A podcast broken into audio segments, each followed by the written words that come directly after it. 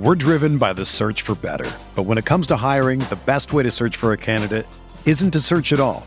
Don't search match with Indeed.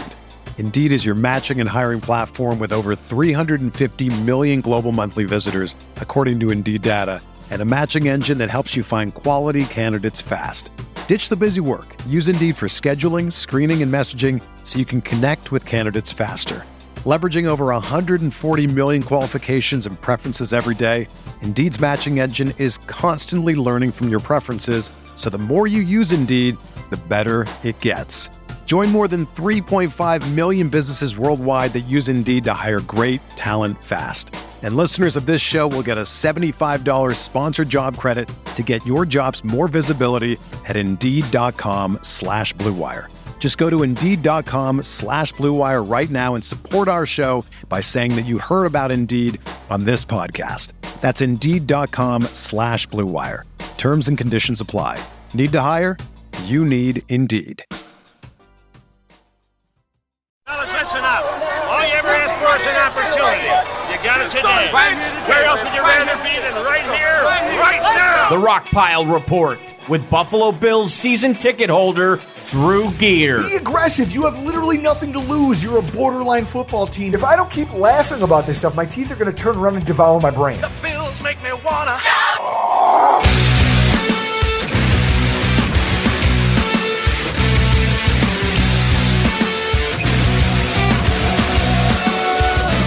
Kitchens is right next to the referee on that sideline.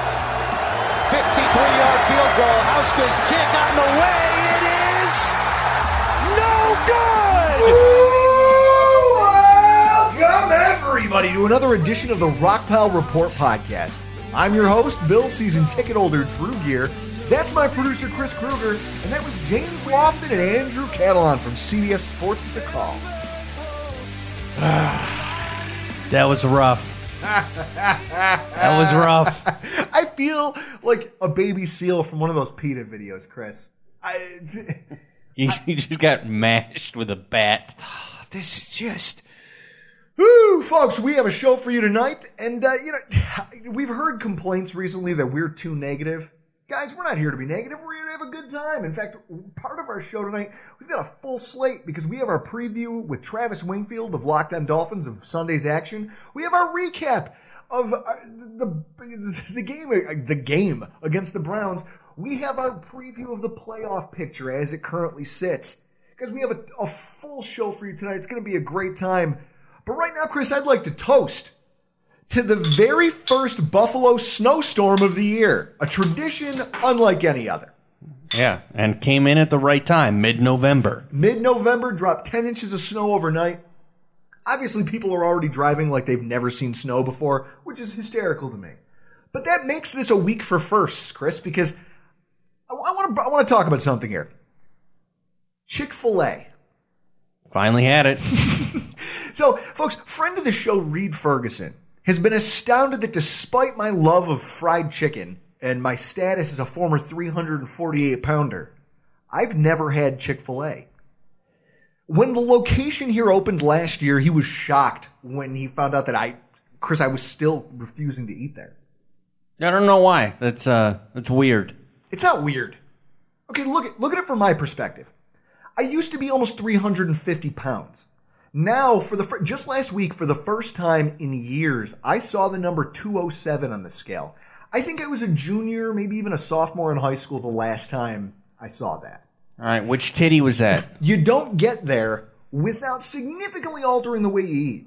I have, by all accounts, despite my significant alcohol intake, I, I eat a fairly clean diet.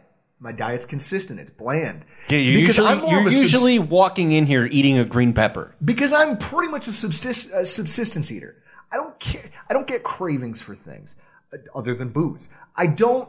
There aren't food things that I ever want because the only time I generally eat things is when okay, I'm starting to feel a certain type of way. I should probably I need some more fuel in the tank just to kind of get me through.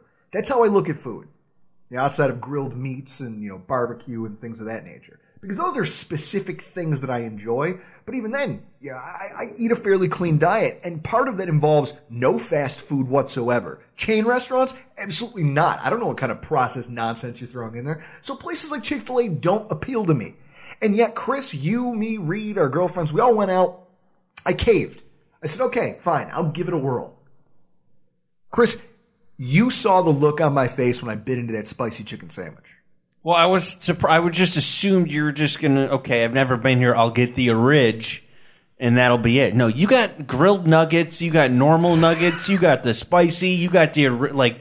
Calm down. Listen, just have you're- one. No, because if I'm going into en- enemy territory, you go big or you go home. Okay, there's no in between here. I ordered one of everything they had on the damn menu. That spicy chicken sandwich.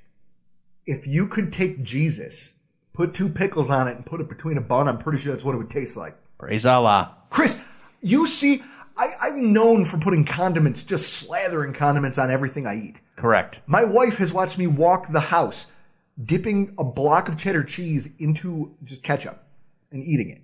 That's a little weird. Condiments. I live. I can't live without them. And yet, that chicken sandwich might be the first thing that I've put that I've eaten with no condiments on it since I was a child. Chris, I couldn't stop. I'm I, I'm a, I'm addicted. It's incredible. Saturday, Larissa and her her family's in town, and they stop and they go to Chick Fil A, and her mother, you know, her mother says, "Hey, does Drew want anything?" And she says, "Oh yeah, get him a chicken sandwich." So here I am coming home from the gym in a towel, getting out of the shower, and they come through the door and they've got Chick Fil A. Chris, I stood there in our kitchen in a towel. And I started eating that spicy chicken sandwich before I could even get it all the way out of the bag. I pretty much looked homeless. You probably ate the bag too. I pretty much looked homeless. I have a problem now. Because I, I didn't think that a fast food restaurant was capable of putting out a product like this, Chris. And now it's just, it has me questioning everything. Because here's the thing. We also, I just went to Cheesecake Factory for the very first time in my entire life yesterday. And it was uh. amazing. I shouldn't say amazing, but the food was good. I mean, I, Chris, I, I'm now questioning what the hell else am I missing out on in the world? By not eating fast food, what else am I not getting? Like, what am I missing here? well, if you're, I mean, if you go head to Popeyes and get the chicken sandwich to compare, you're just going to end up turning into Kramer from Seinfeld during the Kenny Rogers episode. You're just going to be sitting in Jerry's bed, just rocking back and forth, just eating chicken from Popeyes and Chick Fil A. Wiping grease on the sheets? Yes, My yes. wife's going to throw me out of the house. We're going to get divorced over chicken. Seriously, I want now. Now my interest is peaked, and I guess at the risk of opening myself up to just ballooning back up to 300 pounds, like I was comedian Bobby Kelly. I want to, for those of you out there who are listening to this podcast, I want to know what else exists out there in the realm of fast food that my just refusal to entertain any of it has me missing in life. Yeah, so tweet at us at Rockpile Report on Twitter and let, let Drew know what he's been missing. Chris, like a homeless person, I ate that chicken sandwich. I wanted to stop there on my way over tonight, even though I didn't have time. I was going to engine. I thought about leaving work early just to go get a chicken sandwich. That's how, Chris. I, I, I've got an itch, Chris. Yeah, their sandwiches are laced with crack. Ah, I also have an itch from this Sunday's past football game, but I think that might be more of a case of hives. That's an allergic reaction to just Bad football. Oh no, Chris, you can't even call it bad. It it is what it is when the Bills and Browns play each other, and that we're going to open up this discussion with our Week Ten recap. Bill, Browns 19, Buffalo Bills 16. As always, we're going to hit you with our stats of the game. You look at the quarterback play. Josh Allen, 22 of 41, good for around 50%, 266 yards, one sack, a snow picks, and a 73.8 rating as a passer. Baker Mayfield, 26 of 38, 238 yards, two touchdowns, two sacks, a 102.7 rating. The Bills' offensive line, one tackle for a loss allowed, one sack, and four quarterback hits allowed. The Browns' running backs, 24 rushes, nine catches, 195 total yards, 6.1 yards per touch. The Bills' running backs, 17 total touches, 66 total yards, 3.8 per touch. Odell Beckham Jr., 12 targets, 5 catches, 57 yards. Tight end Lee Smith, 26% of the snaps, two penalties on first down for 15 yards. He's now tied for fourth in the NFL with nine penalties on the season. The next closest tight end to him on that list, Chris, is rookie tight end Noah Fant from Denver. Bills third quarter scoring. Zero points on Sunday. They now sit 30th in the NFL at two points per third quarter per game. Chris, I- what, what did I tell you? And even that didn't really do it justice. But what did I tell you? It was Bills it was going to be 15 to 11. We You- were almost there. you almost hit it on the nuts. I mean, guys, Bills versus Browns truly is a clusterfuck unlike any other. A lot of you people scoffed last week when I pointed out the long and absurd history of terrible football that these teams have gotten together to play. Sunday didn't really disappoint. Chris, at one point the Browns had more goal had, had almost as many goal line plays, with 12 plays from the goal line, as the Bills had offensive plays altogether. This is They had 12, we had 17. and how many times did they convert? What, once, twice? Th- th- they kicked a field goal. Chris, a safety to tie the game at nine points per team since neither team could kick well. A taunting call on a celebrating wide receiver. Chris, you see that all the time. How often, outside of the Bills playing the Browns, would that team then go on to miss what should be a routine extra point after extra point kick? That game Oh. just, uh, brutal. And then, in keeping with that trend of ridiculously makeable field goals, one team missed one inside the 40. Badly. Chris, those 12, those 12 goal line plays that the Browns ran, I mean, first of all, credit to our goal line defense. They ran the, for as much as Nick Chubb did on the ground, I think he had 116 yards total rushing. Whenever they tried to go to him in the red zone, we did a great job of sniffing those plays out because you can see our safeties get involved. They knew they didn't really have to cover deep over the top, so they could get into the mix and get down into the box and really shut things down, and you could see the impact it had. But this is again how hilariously bad these two teams are when they get together. Those 12 goal line plays that only resulted in three points, Chris, broke a record that has stood for 26 years, according to the Elias uh, Sports, what the Sports Bureau. Yes. Elias Sports Bureau says that that no team has run that many plays from the goal line without scoring a touchdown in 26 years. Chris, there's at least, and I think the hallmark of a bad game is how many plays I have to watch or at least listen to from the bathroom. Oh yeah, that's right. You were spent a lot of part of the game in the in the bathroom because uh, Because I'm bad luck. We thought you were bad luck. If you've ever gotten to a point where you're questioning whether or not the game hinges on you standing in the dark in the bathroom of your house listening to the game, you know things have gone terribly awry. And that's exactly what kind of game they gave us on Sunday. I mean, all the way around, it was just rough.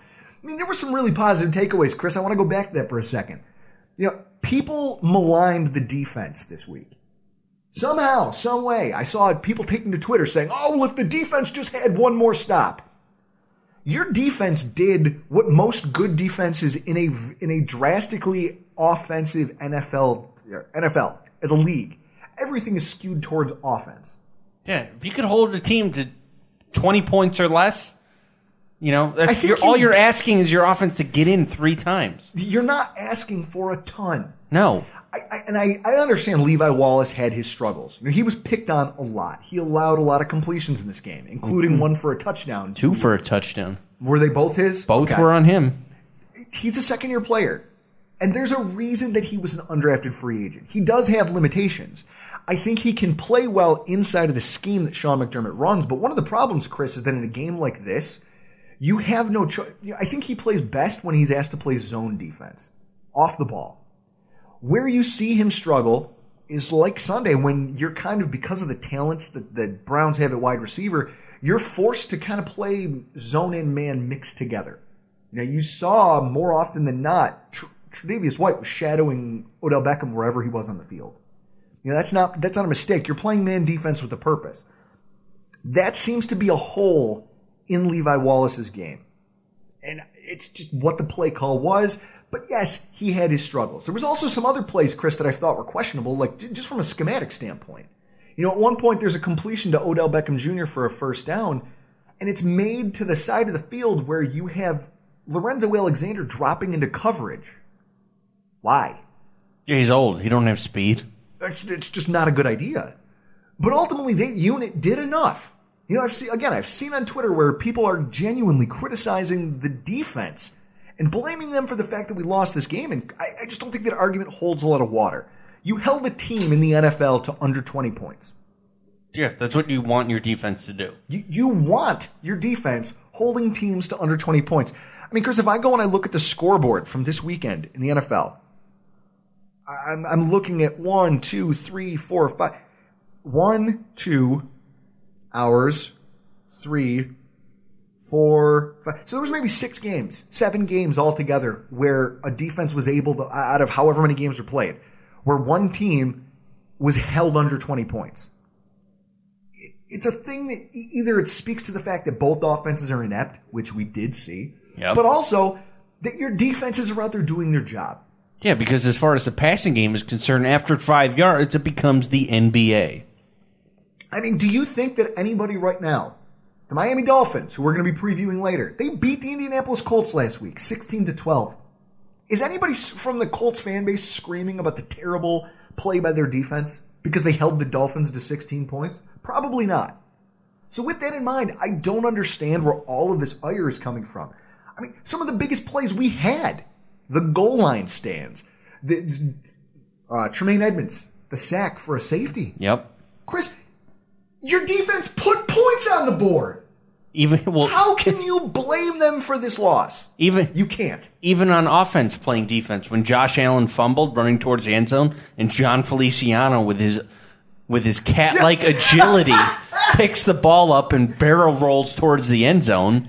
Well, and that's a you know that, that's a good jumping off point for the other part of this conversation is that I've also seen in this this desire by fans who Chris, I'm, I, like I said, we've been painted now by a lot of listeners and people who They were you know, negative. We are the negative podcast. It's not about being negative. It's just about being observant fans.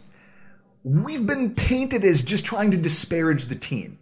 No, I just like to point out the things that I think are worth talking about. And in some cases, the last few weeks, they've been negative. This week, it's that our defense played a lot better than I think a lot of people are giving them credit for. And to that point, so did our offensive line. Chris, I read to you the statistics just a few minutes ago, right? Yes. Those don't sound like loser stats. no. When your offensive line is playing particularly well, you're not letting you're not letting people into the backfield. Okay, you're not giving up a ton of pressures on the well.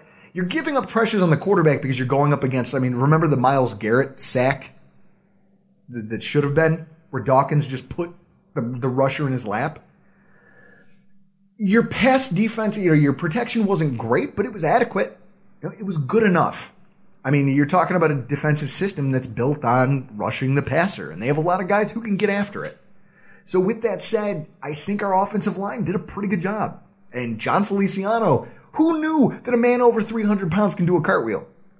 I didn't. Chris, you watched me try to do a cartwheel once. It was one of the ugliest things I've ever seen. Somehow, this man does a cartwheel on top of another human being while picking up a ball. I mean, that's just impressive. Yeah, the agility Feliciano had was amazing. Kept the drive alive. We eventually scored, which, you know, didn't matter. No, but it does matter, Chris, Oh because yeah, because we missed a 53 yard field goal. I forgot about that. it matters because there are things that you can point to about Sunday's game and say they went well. There are also some things that you got to talk about because, Chris, it's the story of the game. And if you're looking at it through my eyes, the story of the game continues to be Brian Daboll in this offense that isn't. Okay, I've got to admit, you'd think that sitting here talking to you right now, thinking about how ahead of the curve I was in terms of being pissed off about the state of this Buffalo Bills offense, you think I might feel a little bit better.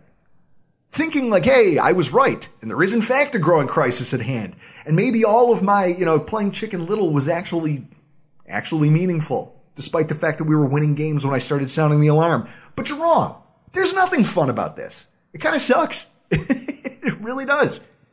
Last year, we were told well in advance that our offense was going to be bad, Chris. You knew when you looked at what they were putting on paper. Yeah, this was goes- not going to be a dynamic offense. Yeah, it goes to my cookie analogy Yep. from last season.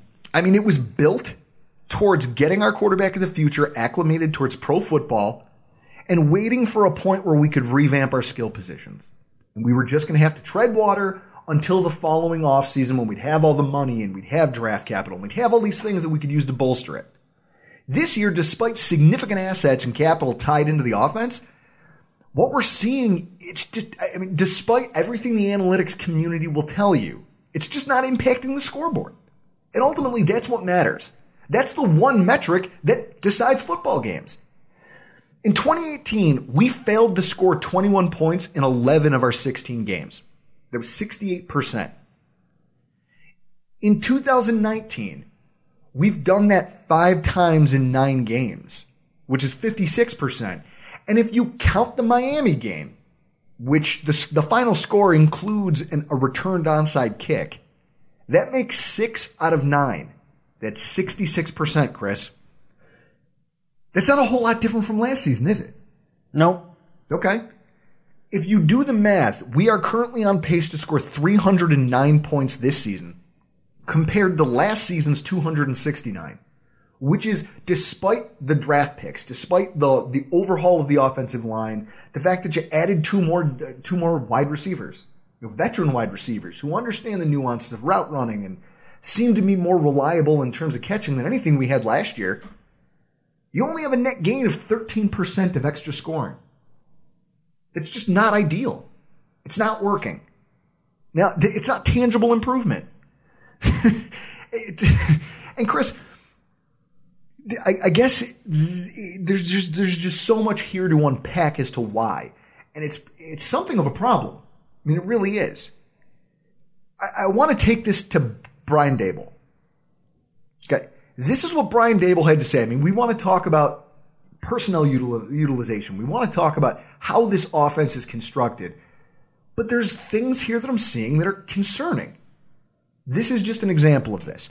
This is You what, what? Brian, this is what Brian Daboll had to say about the his odd usage of Singletary. You know, I think he had eight carries and seven targets. Um, you know, obviously we, you know, running the ball was was tough sledding in there. Um, you know, we gained a few yards in the first half. Uh, they did a good job in the second half. Just felt, you know, if they pack it in, there's weaknesses in other areas in terms of spreading it out and trying to get it on the perimeter to try to open up more running lanes. Um, and that that's what it was. Brian Daboll from his Monday press conference over at BuffaloBills.com. Tough sledding running gave Singletary eight goddamn carries. Okay, but but Chris, that sort of answers that question, right? Sure. Okay. But then there's this when he was asked just a minute or two later in his press conference yesterday about his decision to call a route combination like the one that they did on the final third down play right before the missed field goal to tie the game. We got a one-on-one matchup. Let's, you know, it was not the same play, but similar to the, you know, third down and whatever it was against the Jets with smoke on the left-hand side, where he caught it and you know ran into the end zone. Um, got to have confidence in your guys. Uh, you hit some and you don't. Brian Daboll from his Monday presser at BuffaloBills.com. Okay. That's where, I, uh, Chris, this is where I, I hear that and I look at his, something he said three minutes before that and I stop buying his explanation. I don't. Because if you actually believe the philosophy quoted, trusting your talented players to go make plays when things are difficult. I mean, Chris, that's what he said. Hey, you know, you, you trust your guys to go out there and make plays, right? Yeah. He said it. He said those words. Then why are you shying away from giving the ball to your to your not just your running back group as a whole, but arguably the most talented offensive player, at least according to Pro Football Focus, your most effective player of the day. You shied away from giving him the ball simply because the defense was filling the box to make it harder to execute. Isn't that the opposite of the sentiment that he just he said, "Hey, sometimes you're going to trust guys to make plays." Why aren't you trusting your most effective guy to make plays for you? Exactly. Not to mention Cleveland, 30th rush defense in the league. I mean, you actively prevented. You actively prevented the guy who played a premier role for you just a week ago and led you to a win in a game where your offensive line actually isn't playing that bad. you took the ball out of his hands. Yet you're talking about trusting your playmakers. I don't understand this. It doesn't make any sense to me. That's not rational thinking. Then, Chris, there's our continued failure to score in the third quarter. That should scare the shit out of everybody. Because philosophically, Chris, going into the locker room at halftime after an unsuccessful first half, or even if you're having a successful first half, that should be, according to conventional football wisdom, a time when you as a team can go into the locker room. You can talk about what the defense did in the first half that caused your offense to stall. And then you can come out with a scripted drive to try to take advantage of some of those things that they put on tape in the first half, right? That Yeah. makes sense. Yeah, they, I mean, they did get the ball to start the second half on Sunday. Absolutely. And so with that, when you look at the fact that we struggle not just in this game, but in almost every game this season to come out of halftime and put together even a single scripted scoring drive, it makes you question, it has to make you question the direction of things, right? Yes, it does. Okay. I mean, there's there's so many. it just doesn't make sense, and there's so many facets eh, of this that have to be considered. The newness of all but two primary players on the offensive side of the ball. I mean, we mentioned this in a previous podcast, but literally, Josh Allen and Dion Dawkins are the only two players from 2018 still on the roster who play more than 30 percent of the snaps this season. So you're dealing with a lot of new moving parts. But it's week nine. It's week nine, and you need to start finding a way, right? You should have already had that kind of figured out by now. You can also point to the growth of Josh Allen as a passer. He still makes some questionable decisions. His vision sometimes fails him. You know, one of the things that we pointed out that, you know, again, I got yelled at by the analytics community because I posted a picture on Twitter and it's Cole Beasley wide open at the third, at, at the third, at the first down marker Third and four to set up the field goal. to set up the field goal. He's wide open at the marker, and instead Josh Allen never even looked his way because the coverage dictated to Josh Allen where he was going to go with the ball. And it seemed like after the snap, he already had his mind made up. I'm going to take the one on one matchup on the outside in man coverage rather than trust somebody else to get open and beat their coverage and make a play. Much in the same way Brian Daboll just got done telling us to trust you, you got to trust your guys to make plays. Sometimes you got to trust your guys who look like they might be covered pre snap to get out and make a play. I mean, Yeah. Chris, he was wide open in that play. Yeah, even if you hit Cole, I mean, I've, I saw the photo you tweeted out. Even if you hit Cole Beasley there, who uh, I guess just did, I don't know what those routes are called, where you just went to the sticks, stop, turn around. There was nobody there. Well, because So- they ran a max blitz. So even if you hit Cole Beasley and him standing still, he's still going to get some YAC. Absolutely. And I think at that point you still had a timeout to to so burn that puts you almost in content. That Yeah. puts you almost in position to maybe win it, uh, a Yeah. touchdown to win the game. instead of a 53 yard field goal. You're maybe kicking a 35, 30 yard field goal. It's it's just one of these things. So you you have the confusing play calling, the reliance on guys who aren't who may seem like your premier playmakers, but aren't guys who statistically you'd say, okay, this is going to work, and just the lack of answers to sustained growth from one week to the next. I mean, last week you thought they turned a corner, right?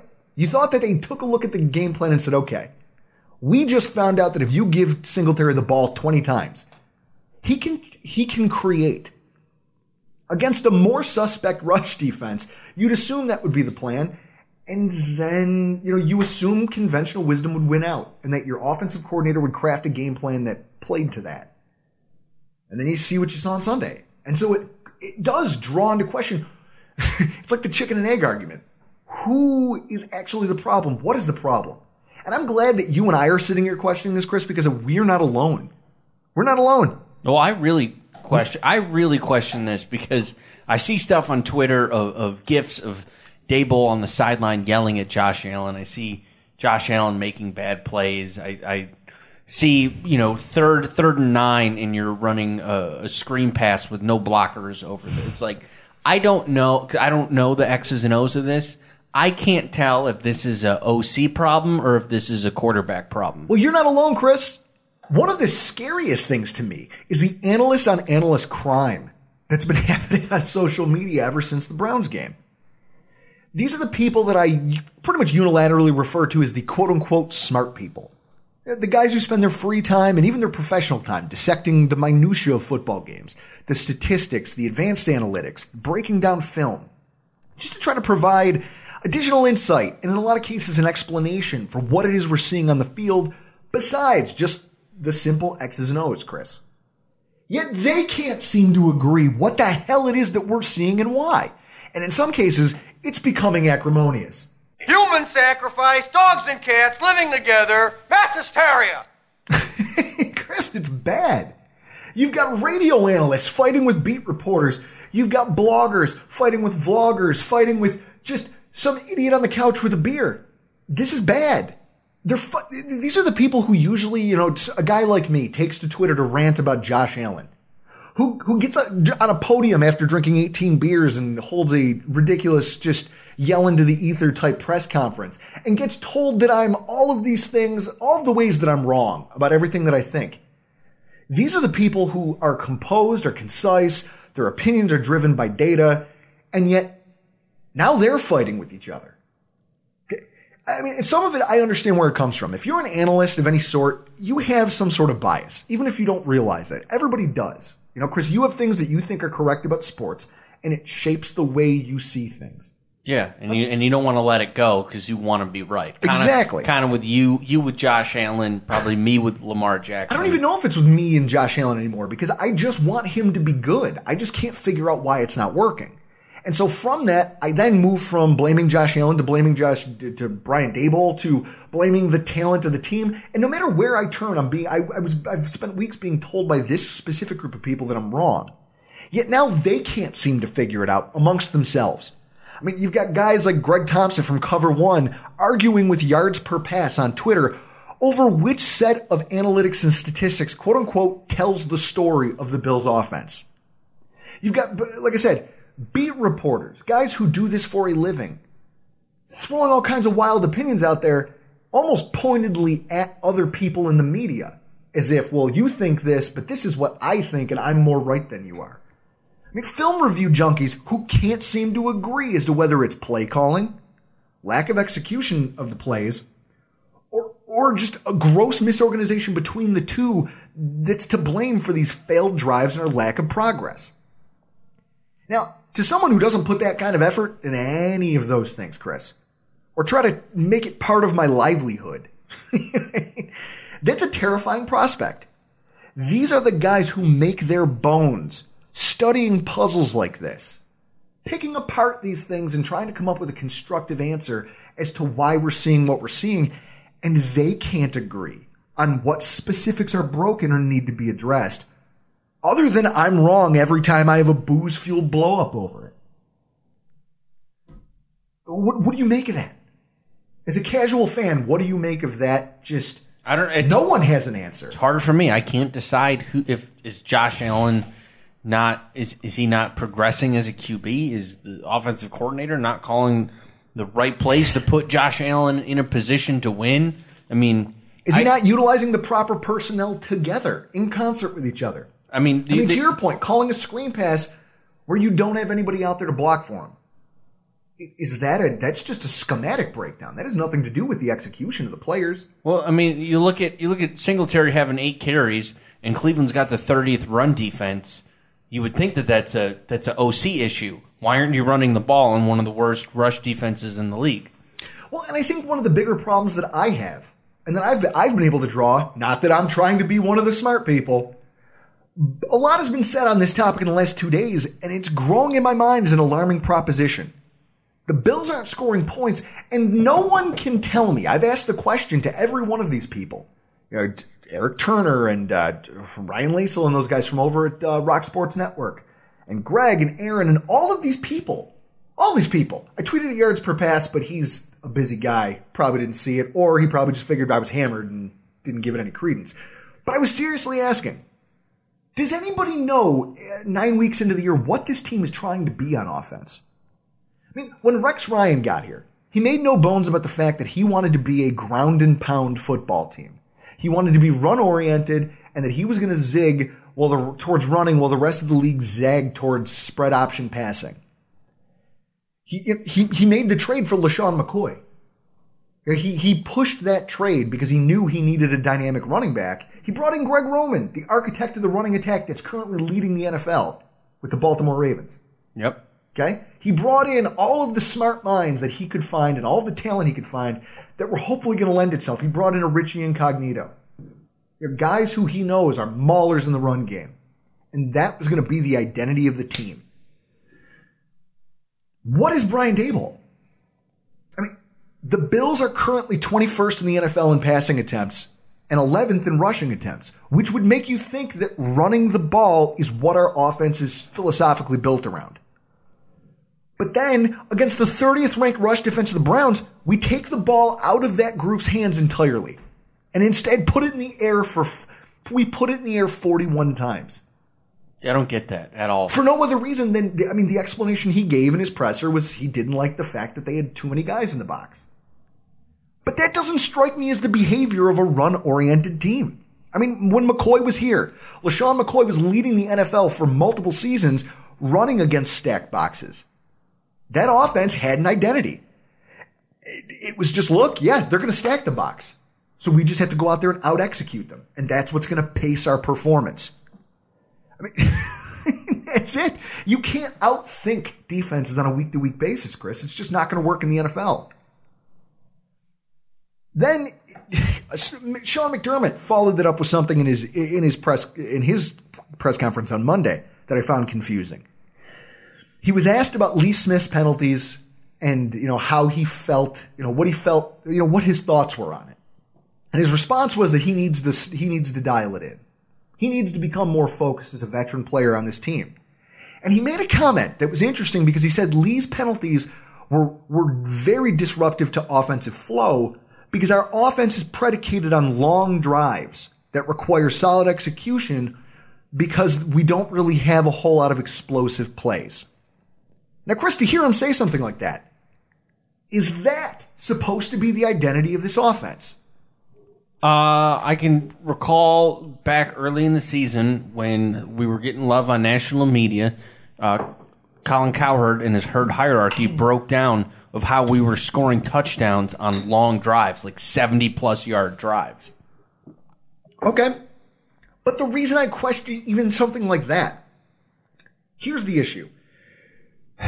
When you consider that style of play, you know as a football fan that it would almost, it would absolutely require you, if you're going to take a long scoring drive, instead of trying to say, okay, we're going to try for four plays, and then we're going to take a home run shot. And if it doesn't work, or not even a home run shot, but we're going to get chunk yardage somewhere. We're going to, we're going to dial up some passing concepts that we know can get us 20 or 30 yards on a play.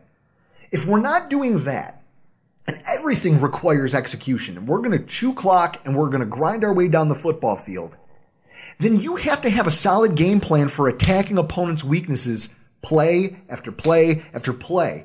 And instead, I don't see that from this team. I mean, we talked with Spencer last week in our Browns preview, and he said that the linebacking corps was probably one of the weaknesses of the team if you wanted to look at that defense, because their defensive line was solid. And he underscored the fact that that was going to be a place where teams have picked on the Browns all season.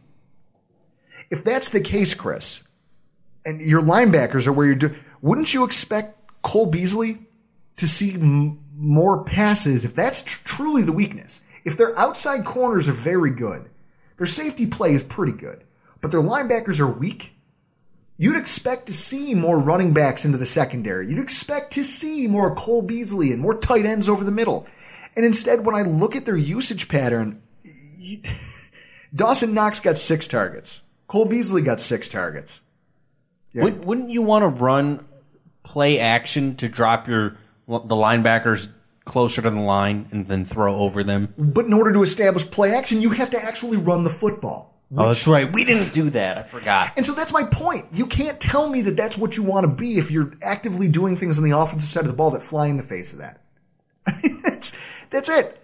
Chris, I'm more concerned by the I'm more and more concerned. Every week this staff talks about fixing the offense, but it isn't materializing on the field. And the more I hear their answers in these press conferences, even though we know they're being vanilla and they're not really giving true you know, reactions, and McDermott's notorious for giving us nothing. Yeah, that's why you do your own press conferences over on our YouTube page. But the, the more worried I get, the more of the stuff I pay attention to. I mean, for fuck's sake, if you watched Brian Daboll from yesterday's press conference, just watch it. You could mute it and not listen to a single word that's said and just look at his face. When you watch him speaking, yeah, obviously, you know, the words that you hear, no coach is going to lay their plan out for you. They're going to give you vanilla answers. But there are at some points where he gets asked some pretty legitimate questions. And I count no fewer than five or six different times that he makes a face. His eyes get big, not exasperated, but almost as if he's staring off into the distance and actively thinking about the question and doesn't truly have a good answer for it. I know that face. It's the same face I've made dozens and dozens of times the morning after just a wild drunken night out and I'm listening to people articulate all of the reasons that they're upset with me. And I just don't have a good answer for what happened. Drew, why is there a pound of turkey and salsa in the blender? Drew, why are your underwear in the refrigerator? Uh, these are things that I've hit. What do you say to that? Your eyes get big, you stare off into the distance, and you just go, wow. I don't know. yeah, I'm gonna I'm gonna give you an answer, but I, I don't have a good one because I don't know. That was the face I saw on Brian Daboll. And that scares me, Chris. I'm not even mad. I mean, I started this season coming from a place of frustration and borderline rage about our offense. And I was looking for someone to blame for all these problems. But, Chris, no one can find a thing to blame, which is even more terrifying. The fact that the quote unquote smart people can't tell me where the problem lies. Now it's moving on to something like mild panic. Chris, have ultimately, you reach a place. I'm not going to worry about the future of the Bills offense because that's like wiping before you poop. It just doesn't make sense. But something at, at its core is wrong here. And they, for all the talk about them figuring it out, McDermott, I said it a few weeks ago, he's, he's earned the right to, to at least take a crack at fixing it. But how many weeks can you talk about fixing it when there's no tangible progress? Or when you make progress only to backslide a week later? It's scary, folks, and it's real. it's real and it's here. But I think the brightest spot, Chris, because I, again, I hate ending these things on a negative note because I don't like it that people who listen to it think that we are the quote unquote negative fans. Chris, Tre'Davious White, despite everything that I could bitch and complain about in this podcast, there is, he, he has become the shining spot on a lot of things for me, and especially on Sunday. When does he need a new contract? Uh, two years. All right. and he is, dude, he's going to earn every dollar of it. I mean, look at him. You shut down Odell Beckham Jr., who is arguably one of the NFL's best wide receivers. Was it five catches on 12 targets? Five catches on 12 targets for 55 yards and no touchdowns. He made some fantastic plays on what I'm going to call should have been caught balls. I mean, Chris, that keeps you in the game. He had that one that was for a touchdown. Remember? And he punches it out of his hands in the back of the end zone. Yep. Then he's got the one where it's a it could be a first down, and instead he swats it away from his hands as they're both trying to make a diving play on the ball. He did a great job not falling for any. I mean, the thing that makes Odell Beckham dangerous is that he gets so many yards after the catch, Chris, and a lot of that's predicated on how shifty he is. Once he gets the ball in his hands and can find some open space, you know, he'll juke step you just to open your hips up as a cornerback, and then he cuts to where it's almost like basketball. You know, Stevie Johnson was like this. He uses almost once he gets the ball in his hands, he becomes like a point guard in basketball in the sense that he'll set you up with a quick jab step and then just go. And he'll break your ankles like a point guard playing basketball. So with that said, you saw him try to do that to Tre'Davious White a number of times on Sunday, and he just couldn't do it. White stayed with him every step of the way which is phenomenal work for a cornerback who's only been in the league for three years. He forced the Browns to either overthrow deep or keep their passing to the middle of the field on whichever side he was lined up on more often than not. And he almost had that interception, Chris. Yeah. Oh, he almost had that interception. Who is it? 21. Is that Micah Hyde or Jordan Poyer? Poyer. An overzealous safety comes in and breaks up what might have been a turnover that. Uh, Chris, he was playing like a man who was trying to win us this football game, which for a cornerback is hard to do. Yeah. Well, that's our defense. Our defense is the ones that wins us the games anyway. Now, early on in this season, there was a lot of flack directed at Trey White. Everyone, pers- Chris, you remember. People talking trash about him about even as far back as last year. Oh, he couldn't cover Kenny Golladay. And then early this year, it was, well, this wide receiver had a catch and this wide receiver had a catch. And I think it was the Giants game. Somebody caught a ball in front of him and we heard about that for almost a week. Look at him, Chris. Look at him. Look at him now. Where are you people now? Trey White just took out one of the premier wide receivers. Pretty much made him a non-factor in the football game. ESPN's already named him to their midseason All-Pro team, and Sunday he showed why. Regardless of what fans who are too close to his, too close to the team to kind of see the forest for the trees. You know, if you're looking at a game by game by game basis and you're not taking in the full body of work, the way someone outside of the franchise might look in at them. I mean, Chris, if you weren't a fan of the Bills, you'd look at the way our team plays, you'd probably say Tre'Davious White's our best player, right? Yeah, well, I mean, I'd look at the scores and be like, oh, wow, they hold a lot of teams under 20 points. They got to have a good defense.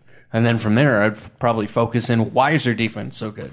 Well, it's Trey White. Oh, wait, they have a cornerback who can take out premier wide receivers and make them mostly irrelevant for a lot of the games. And I think a lot of that, too, Chris, is because, w- think about it. We play in a division with no real top end wide receiver talent. So No, we from a, don't. so for a game to game basis, it's hard for a lot of fan Ray is until you see him on a guy like Odell Beckham. Hopefully, more people will shut up and take notice because that guy balled out on Sunday. He's been balling out all season, and that's why he's this week's hero of the week. Do you know who the real heroes are? The guys who wake up every morning and go into their normal jobs and get a distress call from the commissioner and take off their glasses and change into capes and fly around fighting crime. Yeah, he's been the cornerstone of our defense all year. I I love the guy. I'm I'm I'm Chris. I'm dreading the day we have to pay him because that's going to be money, money, and he's earning every penny of it, man. He's earning every cent of it. Hopefully, he can keep it up because we've got some stuff coming down the pipeline. And then for this week's zeros of the week, offensive coordinator Brian Daboll, kicker Stephen Hauschka, tight end Lee Smith, and tight end Dawson Knox. You folks fell on your face. You get an F minus in my book. That just reminded me, I'm going to have to run to the fridge and get a Seagram's because Knox, Knox is a zero. So I owe you a Seagram's. and if, and if I could throw in a, a fifth, I would say Levi Wallace because he gave up two touchdowns. I got to go get a Seagram's. You get your Seagrams. Folks, if I had to break this down for you, one of these people is at the top of the leaderboard for penalties in the NFL and didn't contribute enough offensively to make up for that. One of these players is a rookie who is already showing some issues with hands that just continue to, they're drive killers, these drops that he's having. And he's now ranked 10th in the NFL for drops. One of them missed his fourth field goal of the year inside of 50 yards despite holding the largest cap hit in the NFL for a kicker. The other is the architect of something that simply isn't consistent enough to be relied on by anybody. And whose personnel decisions, like the decision to sit, to, to play Isaiah McKenzie and make him active, and then for some reason to take uh, Duke Williams out of the lineup. Was he, was he just a healthy scratch? Healthy scratch. Weird. Because he's one of your better run, bla- run blocking wide receivers. It's almost like you committed by omitting him from the roster to not running the ball before the game even started. That alone, I couldn't decide. I couldn't decide which one of them deserved it more, so I backed the Greyhound up over all of them. So, Chris, our final thoughts. When you walk away from this game, you look at the whole thing in retrospect. What do you take away from it? Seagram's? I gotta wash it down with a sub from Wegmans. I like the fact that you have to chase that thing with sandwich. Meanwhile, I chug them like a real man. I don't. I don't have chugging capabilities. I just don't. I don't have that. It's those bird-like lips. That's right. It's like in Super Troopers. Mm-hmm. Most of my authority for this podcast is derived right here from these beautiful lips. Yeah, but you don't have a mustache. Chris, if I had a mustache, I look, I look Mexican. It's bad. It's really, I just, I look terrible. My final thoughts on this is that when you lose a game like that, it's hard to feel good about a lot of things going forward, despite the fact that your team is still in the race. There are plenty of things that are not broken with this year's Buffalo Bills, and that are still a cardinal component of the Bills sitting fifth in the AFC East. We are still in the wild card picture. Our defense is still doing its part holding our opponents out of the end zone and off the scoreboard on a pretty regular basis. Our star cornerback gets better every single game, and we're seeing flashes from Tremaine Edmunds, who got his first sack of the season this year against the Browns in a move that tied the game. He's becoming a much better football player right in front of our eyes, playing a premier position in a 4 3 defense. But the thing dragging fans down emotionally, and that has the potential to drag our record right down with it, continues to be the situation on the offensive side of the football. And as more time goes by that they don't get it right, or can't seem to find a way to fundamentally fix it, you gotta start to question the individual or individuals conducting the operation as a whole. Now, Chris, I have a quick story I want to tell because I, I feel like it's relevant. Because as I'm sitting here thinking about how am I going to frame this and how I'm going to sum this up, in terms of the struggles of Brian Daboll, when I was in college, you you're going back into the mid 2000s. I'm a junior in college. Uh, now, Chris, you know me. I'm pretty much a drinker. I mean, I'm Yeah. a drinker. That's it. That's my vice. Well, when I was in college, as Theo, uh, comedian Theo Von would put, I uh, would dabble in them dark arts. there's, there are some things I'd partake in now and again. So there's a Sunday afternoon where I'm particularly mellow, sitting in my dorm room, and my neighbor comes over and says, Hey man, you want to come play Texas Hold'em with me and my friends? Now these weren't just random kids. These were the kids who you see reading books about poker philosophy. They spend their free time when they're alone and can't get together and play cards. They're playing Texas Hold'em on their computers. So I would say that this was probably like 2004, 2005. Yeah, right so about. 2000 uh, for context, 2003 I believe is the year that that dude Chris Moneymaker won the World Series and that's when poker shot up on TV. Yeah, so everyone so everyone is doing it. So these kids took it and ran with it. Meanwhile, you know, in the state that I was in, Chris, you know, I asked him, "What's the buy-in?" It's ten bucks. Yeah, sure, I'll come play with you and your friends. Halfway to the room, I realized I've never played Texas Hold'em before. I mean, I understand the concept of five-card poker, but I've never, I've never played Texas Hold'em. But here I was on my way to go play in a ten-man card game. Chris, it was a disaster. You've got these 10 kids who understand understand the nuances of poker. And then you've got Tommy Chong Jr. sitting here at the end of the table who really has no idea what the hell's going on around him. And I mean, Chris, when I say I played terribly, I, I'm talking bad, Chris, to the point where, I mean, I'm folding hands where I'm the big blind. And all I needed to do was check in order to see the flop. But I had no idea what a big blind was or what the chip in front of me meant, so I just fold my cards. And I, things where I would bet on flops that no one in their right mind would ever put money on. I'm going all in on a 7-2 offsuit. Well, that's the flop would come two, four, six, all off suit, and I'd raise. I'll raise two hundred, and people would just fold because like I don't know what this kid's doing. well, Chris, sitting here playing with this group of people, I made it to the final two individuals sitting at the table just by outlasting everyone else.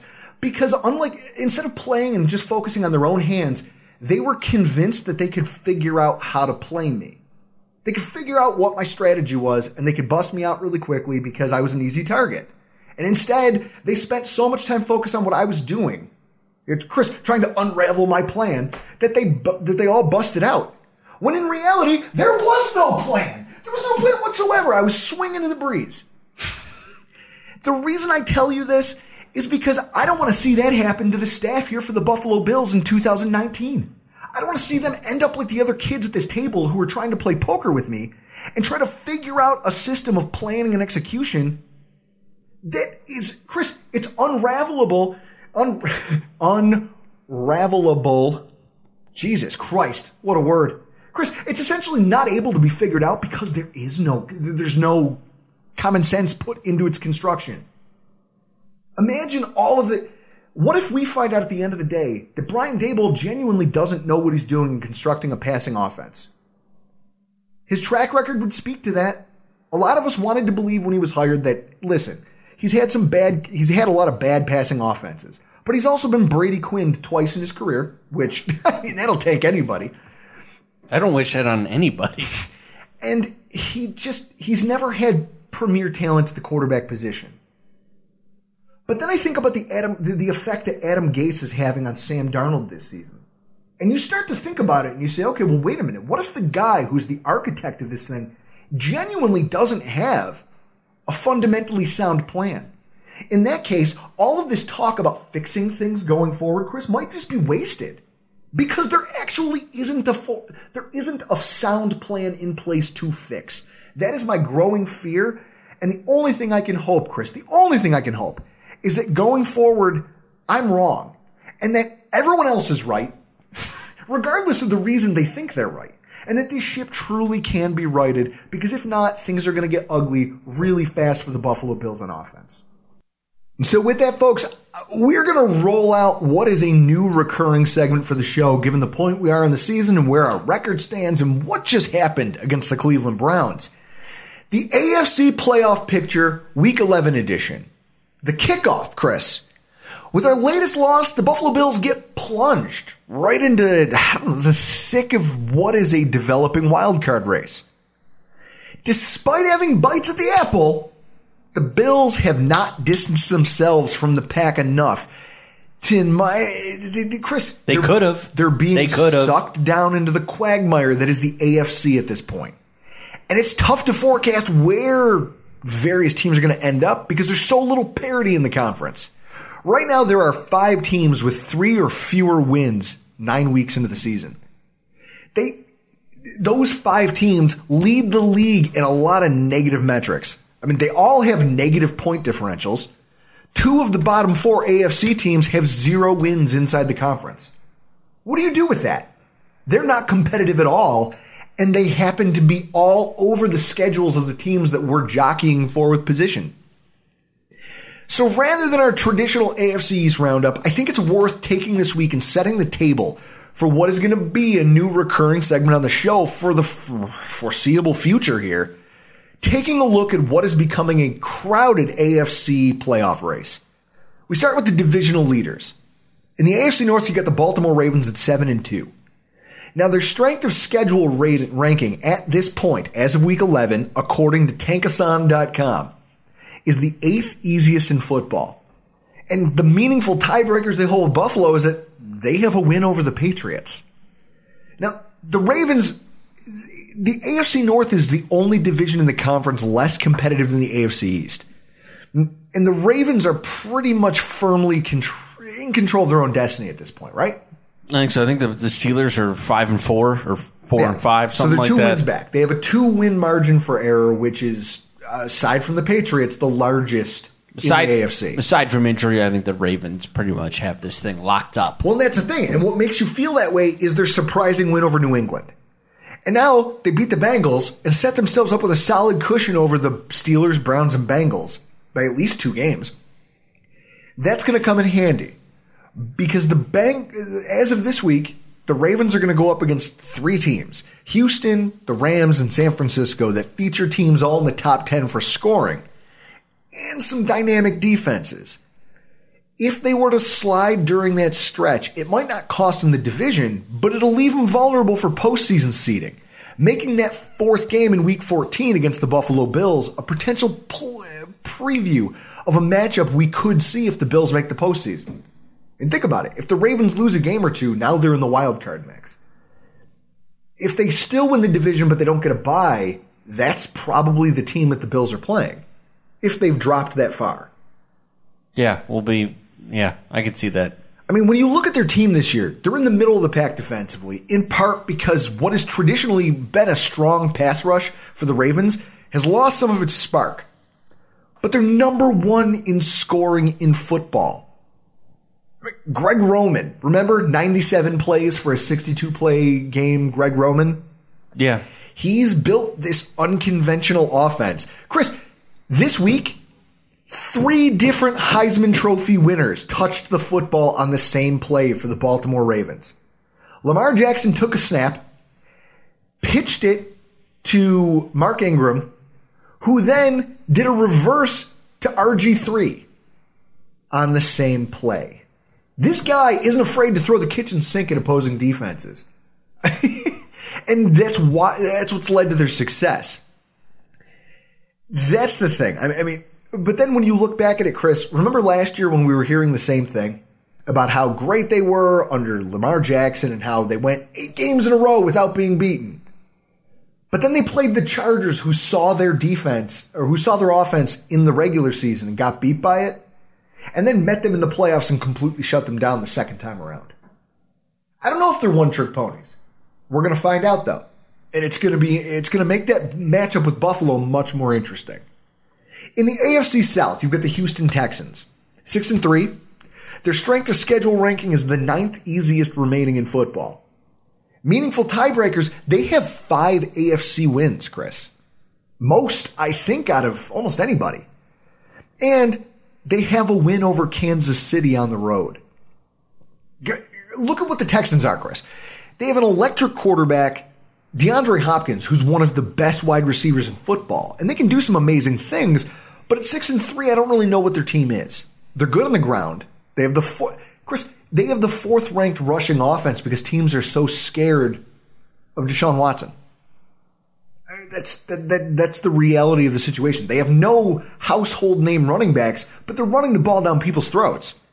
They're also fourth in the NFL in total yards, but on the flip side of the ball, they're a shell of what they used to be.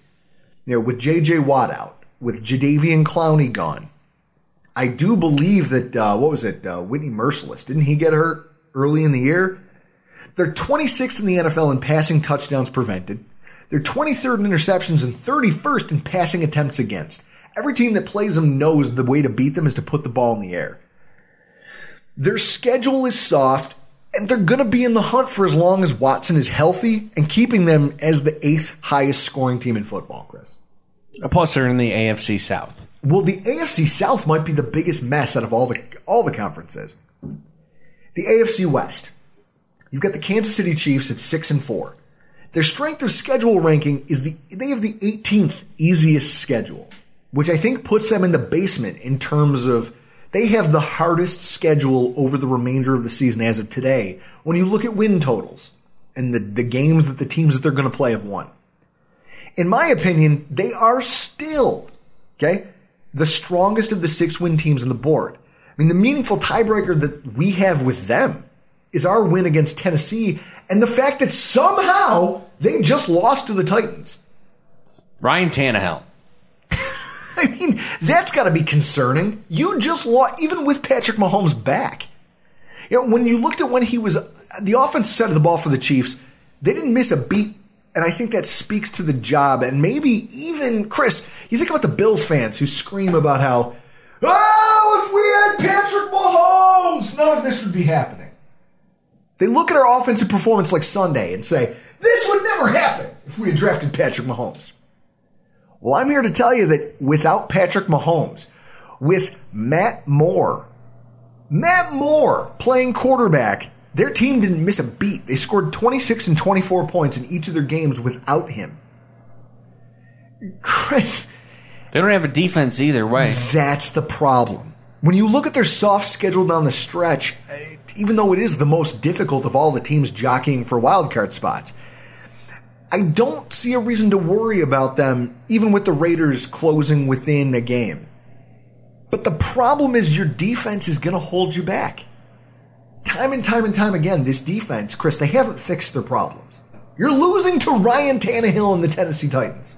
Yeah, you got a problem if you're giving up 35 points to Ryan Tannehill. It's it's not good for them, and I guess this is the thing. When you look at true tests, yes, they have some difficult games, and I wanted to call them walkthroughs before Sunday. Now I don't know who it is they're capable of losing to. The the biggest test remaining on their schedule is New England, and the thing is that game. That game's important when it comes to where they may end up with the Buffalo Bills. I still, though, think that with the coaching and the talent that they have on offense, that's still too much to overcome. And I, I see them as the AFC West is their division to lose. So then you look around the NFL at the wildcard threats, Chris. The teams that are the biggest threat to the Buffalo Bills making the postseason for just the second time in 17 years. There are emerging threats. The first one, I guess I want to go through this in reverse order of who I think, you know, least important to most important. And the first one, I, the one I think is the least important for Bills fans to worry about is the Oakland Raiders. They sit at five and four. They have the 31st easiest strength of schedule. Their schedule is not, Chris, it's rough. I think I looked at it the other day. It didn't seem that rough. Doesn't look that rough. But again, you go to tankathon.com and you look at remaining strength of schedule. And what they do is they adjust it on a weekly basis for wins as of this week. The 31st easiest out of the teams remaining in the playoff hunt. Well, they do play Cincinnati this week. That's true. Cincinnati, the Jets. Those are their next two games. And then Denver to close would Yeah. be their three easiest games that they have. Yes.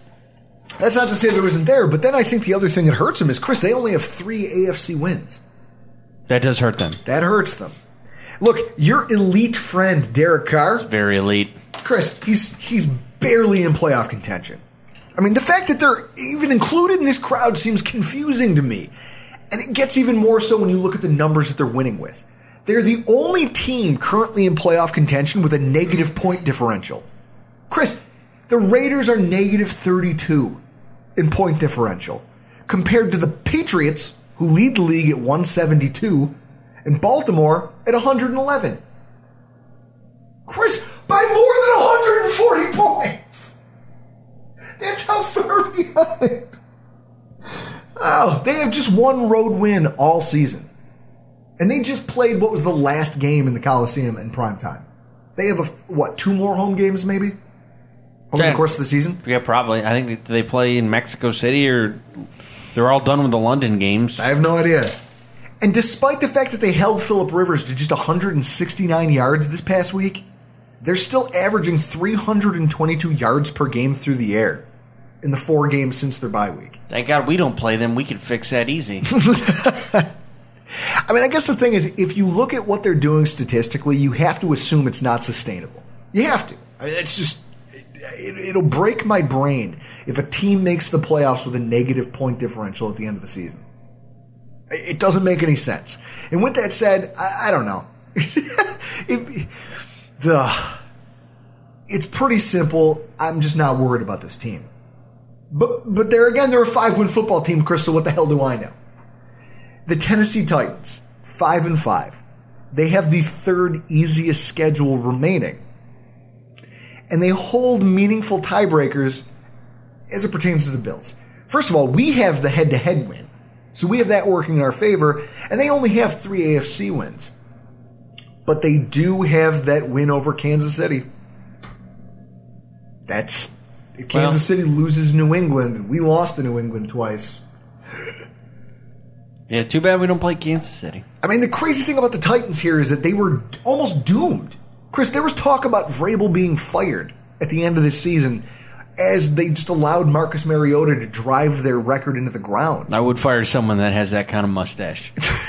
And in an effort to save his job, Vrabel goes to the much maligned quarterback, Ryan Tannehill, and somehow miraculously changes everything on offense with this team. I mean, if anything, it's got to be a pisser for Jets fans and Dolphins fans. Because now all they can do collectively is scream about how bad Adam Gase is. They're going to be like, look, here's a quarterback who we couldn't get any consistent play out of, and all of a sudden he's winning games week in and week out for this other team. I mean, Chris, that's horrible. He put up 35 points on the Chiefs. I mean, I think it's going to be hard for them to win the division title because I don't think their offense is consistent enough. I just don't. But this win against the Chiefs is big for them.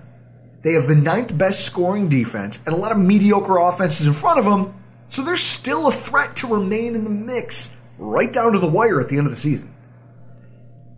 The Indianapolis Colts. They have the 13th easiest schedule, but they have a, they, they, they have some meaningful tiebreakers. I mean, they have four AFC wins. They also have losses to Pittsburgh and Miami, both of whom appear on our schedule. Chris, answer me a question. How does a team beat two amazing quarterbacks like Deshaun Watson and Patrick Mahomes and then lose to the Dolphins? That's an easy answer. You didn't have jo- Jacoby Brissett. You didn't have Brissett. Is it genuinely the only thing, though, Chris? Because Yes. You allowed 100%. yourself to be outscored by the Dolphins. Yes, because they had Brian Hoyer It sounds starting. like insanity. It sounds like crazy talk. it is. That's the difference of a quarterback. Well, I guess that's going to be the big story the health of Brissett and T.Y. Hilton. Both of them now have spent time out of the lineup, and the team hasn't done well without them. And it might end up being the story of their season because they're clearly capable of some atrocious play when those guys aren't on the field. But then again, Chris, it's entirely possible that they stick around in the mix long enough to make some noise. And in, if their defense can continue holding high caliber offenses like Houston's and Kansas City's down, and their running game can get the job done. I mean, their Chris, their offensive line last year was the reason they made the playoffs. Mac Wilson's a great running back.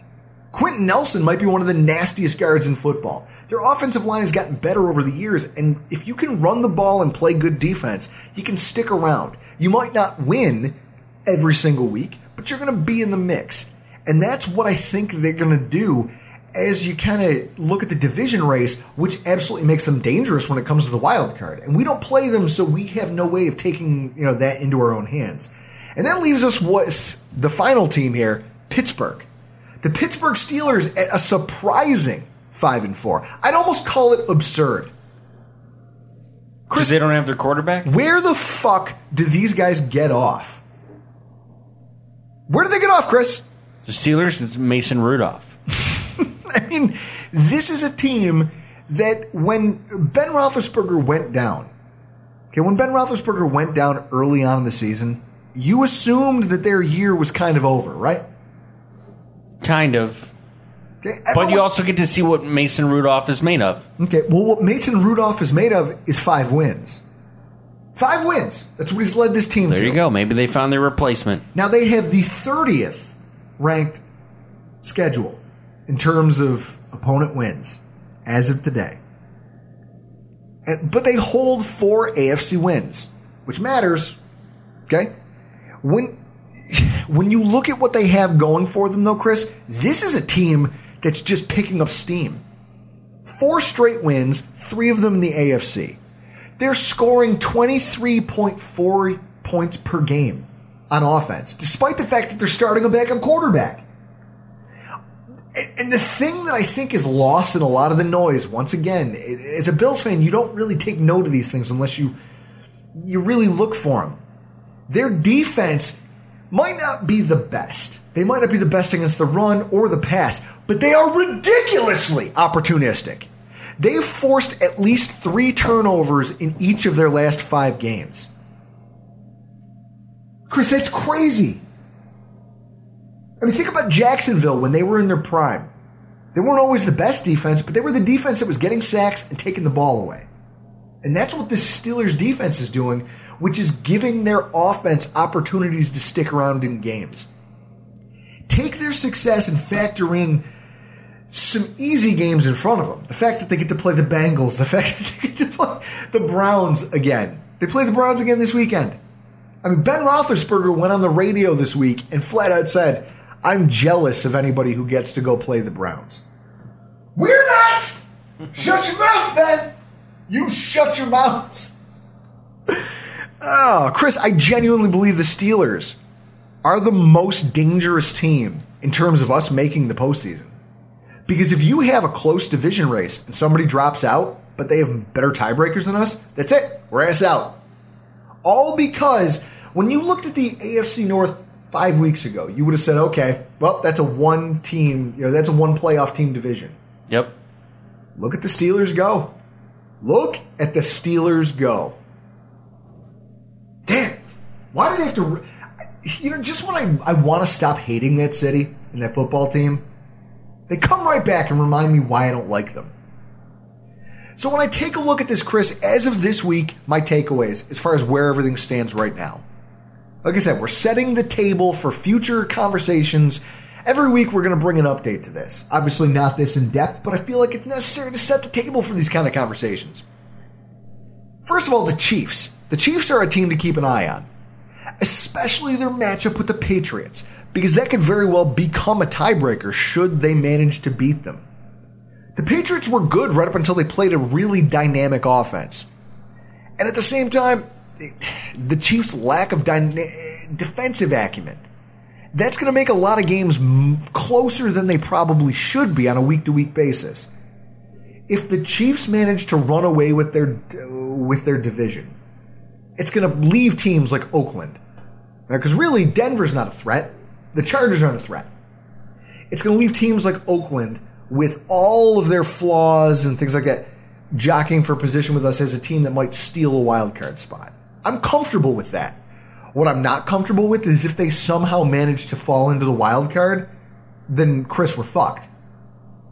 We're fucked at that point. I also think the Bills, despite what's in, I think we actually have a harder slate of games than anybody else in the wild card race, despite just being the, the site ranks us 16th. I don't agree with that though. When I look at the quality of those opponents, not the wins. I mean, we face some of the highest scoring teams in the NFL in the next few weeks in New England and Baltimore. And we have one of the teams that's in the top of the NFL for yardage per game in Dallas. Yeah, and everything that you just talked about, Pittsburgh, they're also in that mix. Yep. Play Pittsburgh before we play New England. I mean, it's it's crazy to me. Those are we have teams loaded with star players and with good coaching. This staff, Chris, we just got done talking about how this team really has to find its Chris, they're still struggling to figure out the fundamentals of what they want to be as a team. Now you're going to roll into what? You're going to go on the road and you're going to take on some teams that could add quickly. If you don't know who and what you are and you don't have your head on a swivel when you walk through those doors, Chris, this could absolutely get ugly. And so every week we're going to come back here and we're going to check where we where we stand and what our takeaways of the rankings are. I mean, Chris, it's going to take a string of wins here against what we perceive to be subpar competition to keep the Bills from falling out of the postseason conversation altogether. And they get their first of two opportunities this weekend. And with that, we start our Week 11 preview Buffalo Bills against the Miami Dolphins. The time, 1 p.m. Eastern Standard. The place, Hard Rock Stadium, Miami, Florida. If you had to guess, just based on the way we've played, who we're playing, CBS would give us who for the call. Spero. You got it. Yeah! Spero Dedes. My boy, Spero Dedes. Spero Dedes and Adam Archuleta on the call on CBS. God, I love I love me some of that. And the line, folks, the line is the Bills are still a six point favorite. Somehow, some way. I mean, guys, we're talking about the Dolphins here. Jesus tap dancing Christ. The Dolphins, the team that was tanking for Tua, who was a mess on the football field, who has the NFL's worst point differential at negative 149, is somehow 2 0 in the last two weeks. So, as we head into what is a must win football game, which seems crazy because we're only at the midpoint of the season, we bring back one of our favorite guests for this week's preview. Travis Wingfield. Soccer style kicker. Graduated from Collier High, June 1976. Stetson University Honors graduate, class of 1980. Holds two NCAA Division I records, one for most points in a season, one for distance. Former nicknamed the Mule, the first and only pro athlete ever to come out of Collier County, and one hell of a model of merit. Locked on Dolphins podcast. But this is Miami, pal.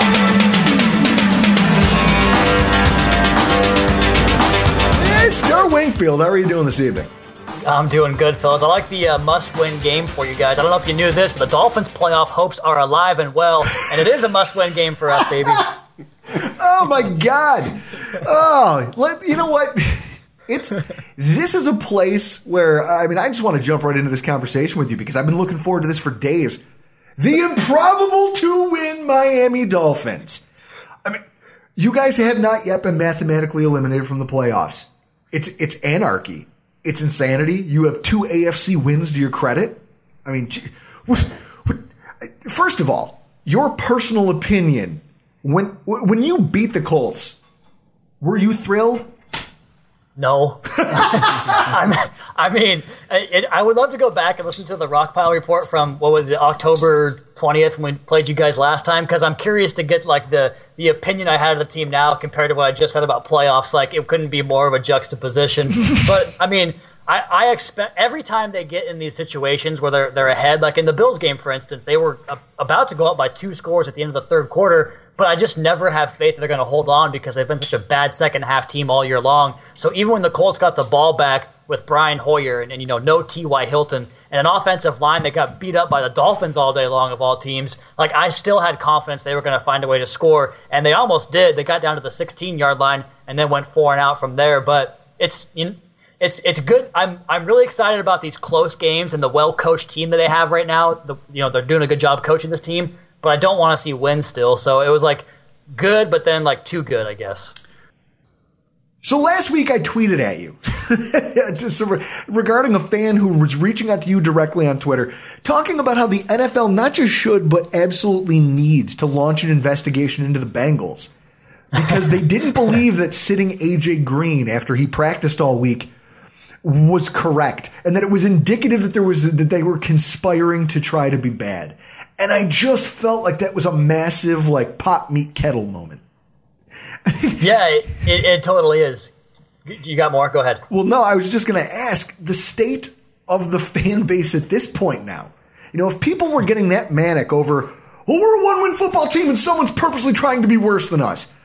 What is the pro tank crowd feeling in Miami right now?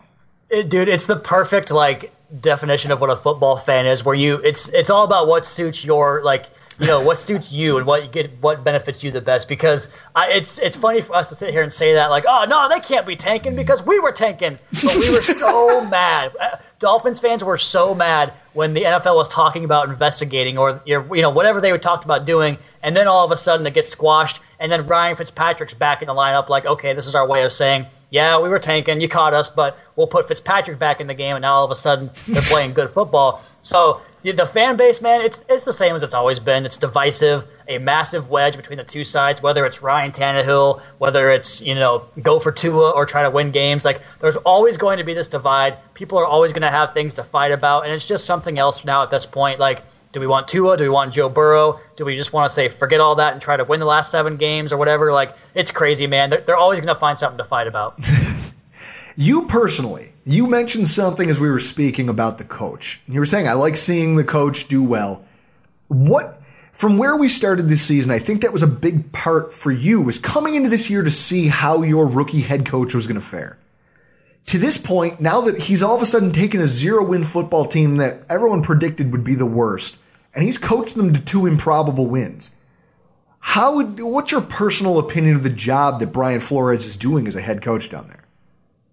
Oh yeah, man, I could go like on a half hour diatribe about this guy right now. I, I'm I'm full bloom with him at this stage because where you look at the other bad teams like the Jets and the Giants and Washington and the Bengals, they're getting worse because their rosters are getting depleted. And that's just how the NFL goes the war of attrition. Everybody gets worse as the year goes along for the most part. But the thing that we keep pointing back to for the Dolphins is that Brian Flores comes from the Patriots. He brought all these assistant coaches from the Patriots. And what are the Dolphins doing? They're doing what New England does every single year. And they're getting better as the year goes along, despite the fact that Xavier Howard's on IR, that Preston Williams tore his ACL, that Reshad Jones doesn't ever play because he doesn't feel like it, I guess. And they've got all these guys that are injured and missing games and, and a bad roster getting even more decimated, and he's playing better football. Their point differential increasing every single week as far as how much they lose by, and then the games they've been winning, they're winning by more points now too. So it's it's the, the job he's done to get these guys playing at a level that's even competitive is just so mind blowing to me. We talk about the Dolphins secondary right now.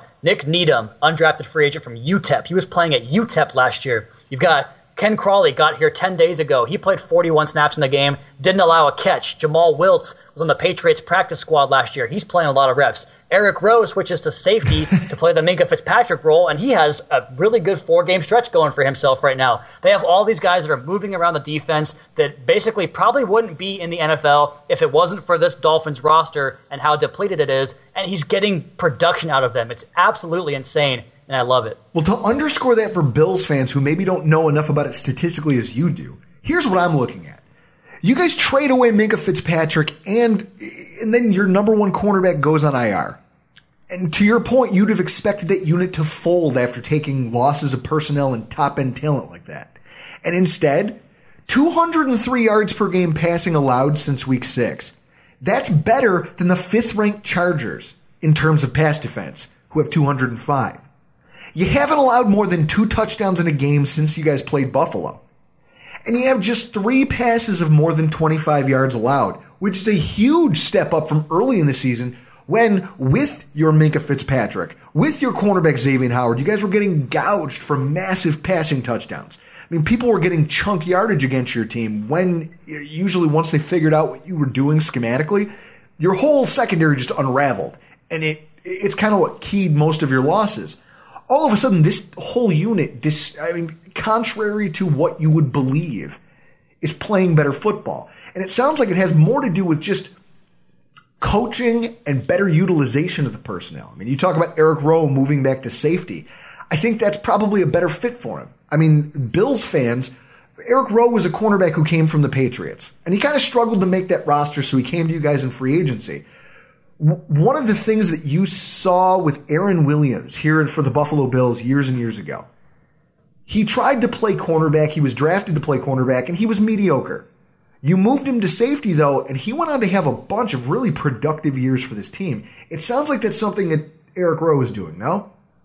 Yeah, I agree completely. And I go back over those last several games. I actually have the notes right here. He has allowed seven, or no, if we take this week's game as well, he was, I think, two catches on eight targets for Eric Ebron. So give him 24 targets, nine catches for like 91 yards. So he's allowing tight ends to catch under four yards per target when they go after him. And he's also supporting the run game too, getting plenty of run stops in. So having him move to that position has helped a lot. But I think it's mostly just the fine details and the attention to detail Brian Flores got so much crap in the offseason for the TNT wall. It's a gimmick, right? It's like Tony Sparano and burying the football after a bad game. It's it's cliche. It's something that I think usually doesn't really work, but they would send players over to this wall that said TNT for takes no talent every time you made a mental mistake. You jump off sides, you blow an assignment, and the past two years, we called Matt Burke's defense the I thought you had him defense because they would turn guys loose in their zone coverage and just not pick up anybody and let them go for long touchdowns. And that just hasn't happened since that first game against Baltimore and Lamar Jackson.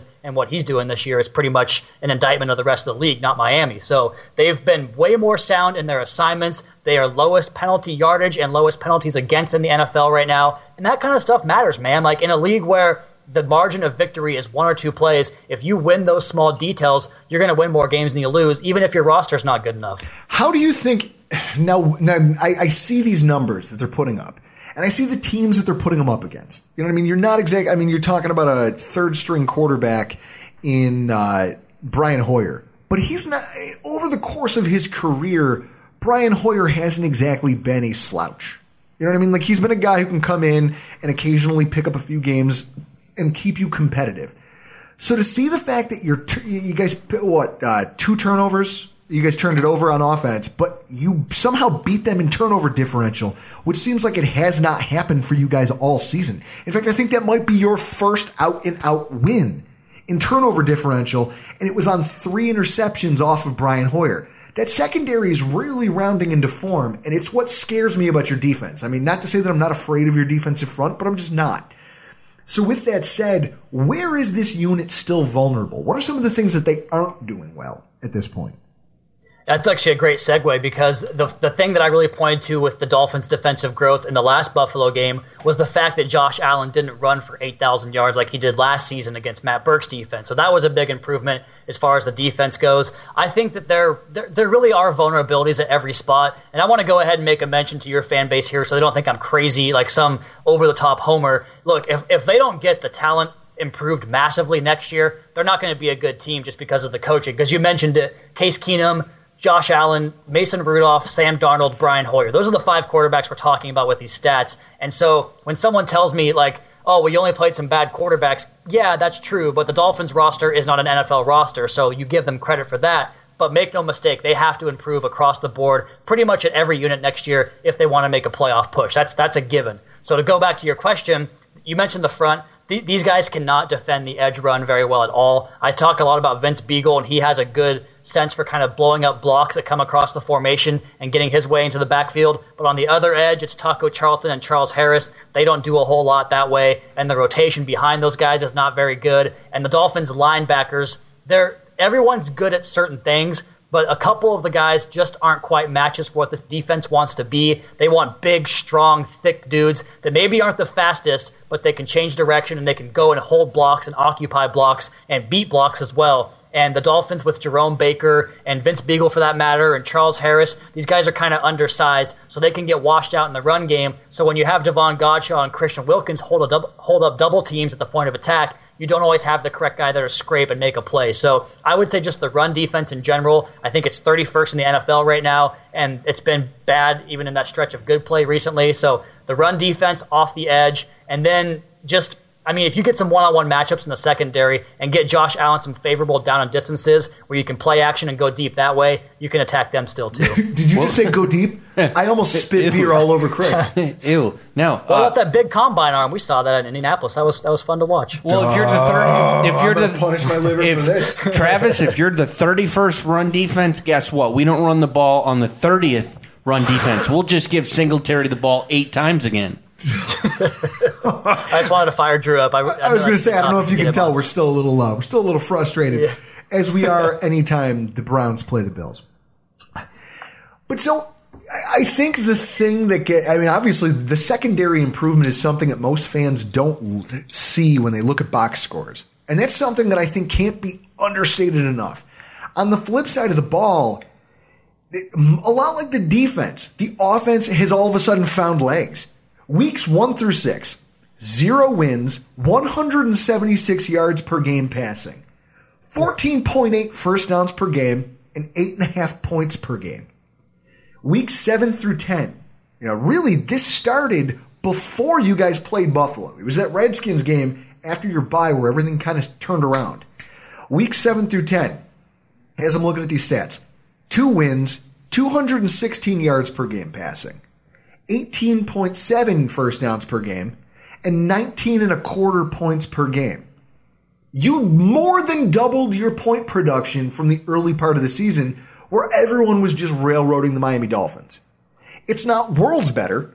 You're still not setting the world on fire, but you're seeing growth from a group that might have had a hard time moving the ball, I think, against most college, you know, if you stand out D1 defenses.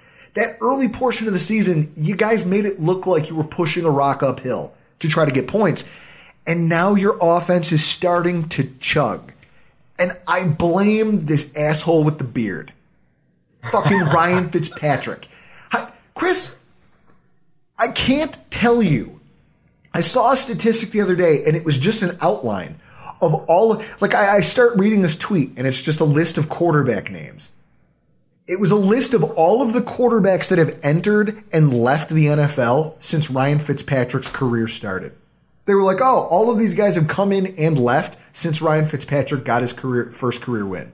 There'd be EJ Manuel, Kevin Kolb, to Jake Locker, uh, Christian Ponder. Uh, like the, Travis, wh- what Fitzmagic? Wh- what is happening here? Help me put some I I context be- to this. I would love to see how many Dolphins are on that list. Probably 20 of them. I mean, it's ridiculous. Which is crazy. It is. Uh, with Fitzpatrick, man, I, I think it's kind of a combination of multiple things as far as the offensive jump. Uh, on, you know, on, de- on the defensive side of the ball, they overturned like 25% of the total roster within the first week of the season. So I think that was a big reason why things were off to such a slow start. But also the schedule was really tough early on. Fitzpatrick actually, this is going to sound crazy, but he actually played well in that Baltimore loss, the 59 to 10 loss. He was running for his life all game long. And then the Patriots game happened, had a couple of bad tips that got knocked into the air and picked off and ran back for touchdowns. And then they go to Josh Rosen against Dallas and LA. And the biggest difference in Rosen and Fitzpatrick is the anticipation and the ability to see the plays open up before they do because Rosen has to see it, then he throws it. And that just does not work in this offense. If you go to my all 22, you know, breakdown thread from Wednesday or from Tuesday, I showed you so many so many occurrences where Fitzpatrick throws with anticipation before the guy gets out of his break, and that really creates the separation in the route. Whereas if you throw it late, the guy has a chance to break on it, it goes incomplete or gets picked off, you know, as worst case scenario. So Fitzpatrick knows this offense, And this offense is it's a lot of fun to watch the way the design plays. They're getting space for guys like Allen Hurns, guys like Patrick Laird and Clive Walford are getting wide open in the scheme, and Fitzpatrick is getting more and more comfortable within the scheme, which is new to him this year. But it really empowers the quarterback, like Tom Brady's had up in New England for so many years. And I think that he's really kind of taking to it. And at this stage of his career, there's nothing he hasn't seen before. He's seen every single blitz, every single coverage, and he just kind of applies that stuff to his big, gigantic brain, which is bigger than his beard apparently, and it's it's making it work for him. Jesus, hey, I don't know if you know this, but he went to Harvard. So it makes sense that he's just, I don't know if you've heard. It might have been mentioned once or twice. Hey, hey, wait, hold on, hold on. Ryan Tannehill was a receiver once. Did and you Chris, know that? And Chris Hogan play, and Chris Hogan played lacrosse. I, I've got it. We're, we're full of gems that no one's ever heard of before. But here's something most Bills fans probably don't realize because we're so focused on our own team. Ryan Fitzpatrick, since being named the starter in October, has not had a game where he's thrown less than a 63% completion percentage.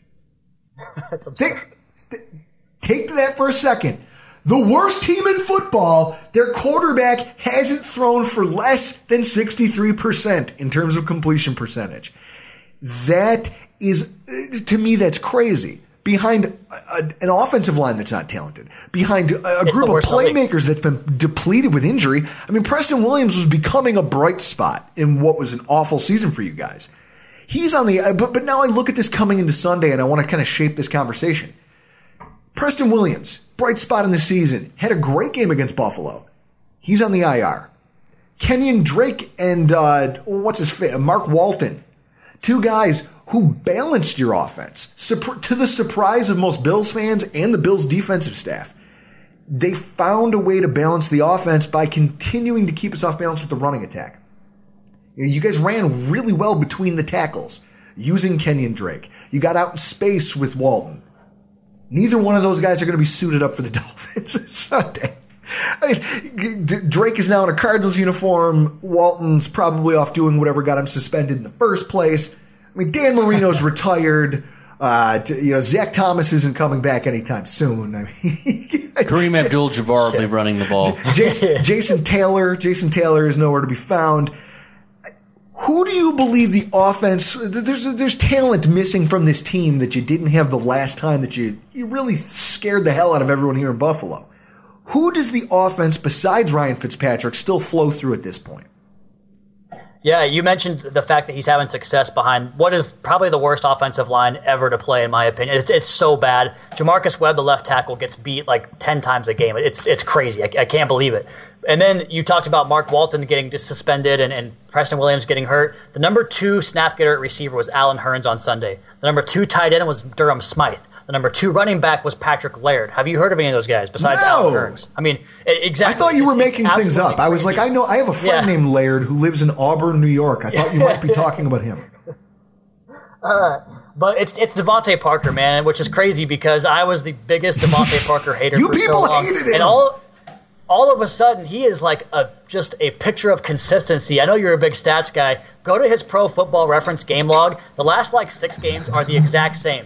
Eight targets, five catches, 75 yards, and a touchdown, like to a T. Every game he's been so consistent, and he really is doing a lot. And uh, as far as what the, the play design does to get him open, they love putting him to the short side of the field as the X receiver, and it gives him one on one chances where they can go basically a three route conversion that they have a chance to go deep. They can do a back shoulder, and they can run a hitch slash curl conversion off of that. And he's been doing that with Fitzpatrick, and they've been on the same page most of the time.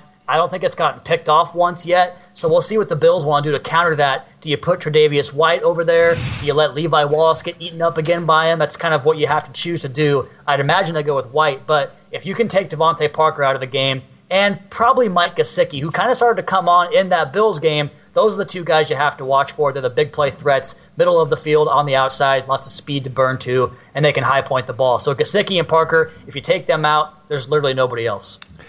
Well, you want to talk about nobody else. This is one thing I, I find incredibly interesting. Your team trades away Kenyon Drake in a move that, I mean, we were just talking about how you don't have many running backs at your disposal. And I can't remember for the life of me whether the Walton thing happened after the Kenyon Drake trade, so you'll have to correct me if I'm incorrect about this, because I, I think it did. but you traded away a guy who always had untapped potential in terms of being a running back, and every down back with the Dolphins. And in his very first game in a Cardinals uniform, he goes for over 100 and a touch. It, that had to stick in your craw a little bit, right?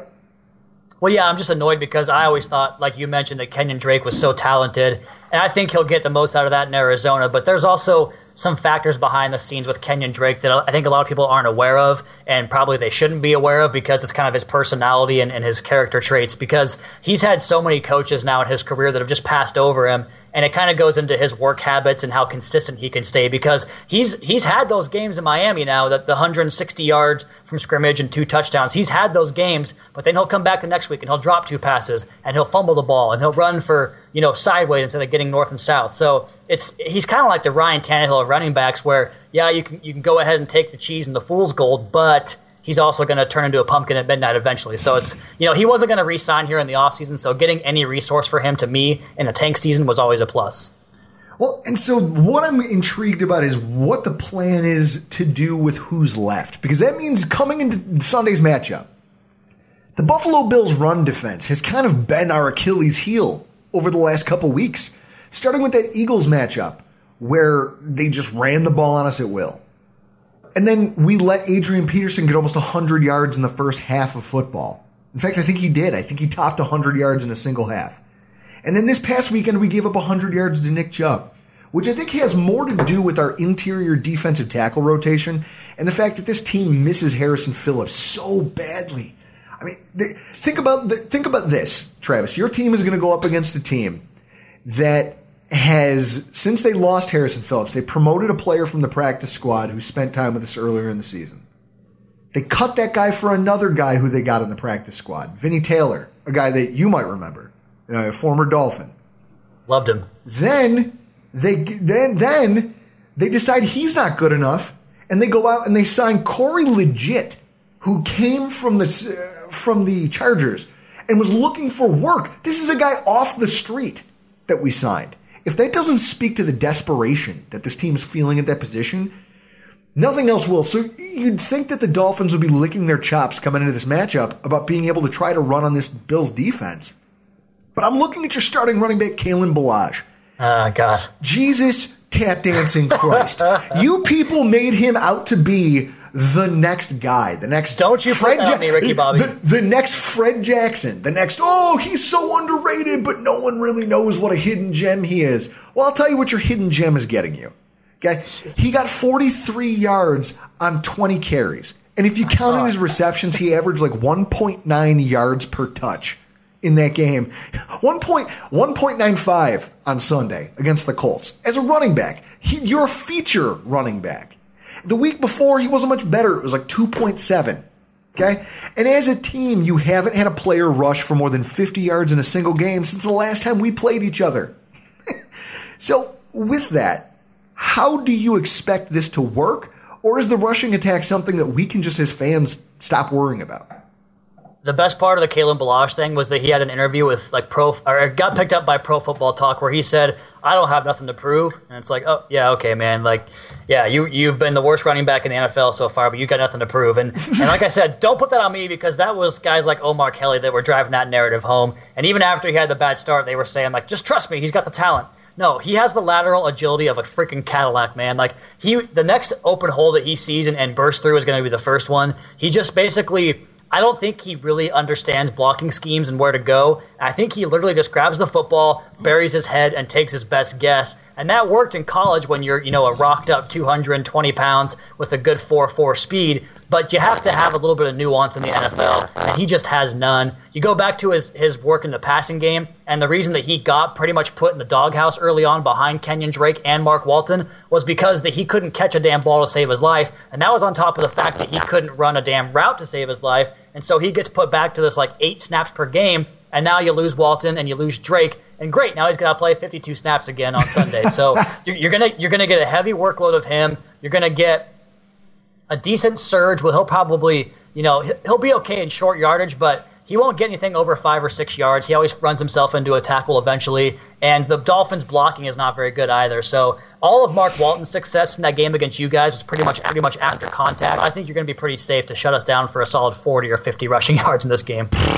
We better hope so. Now, your predictions for this game. First of all, team rushing. I want to ask you a few of your predictions. First one, team rushing. How many rushing yards do you think as a team the Dolphins finish with on Sunday?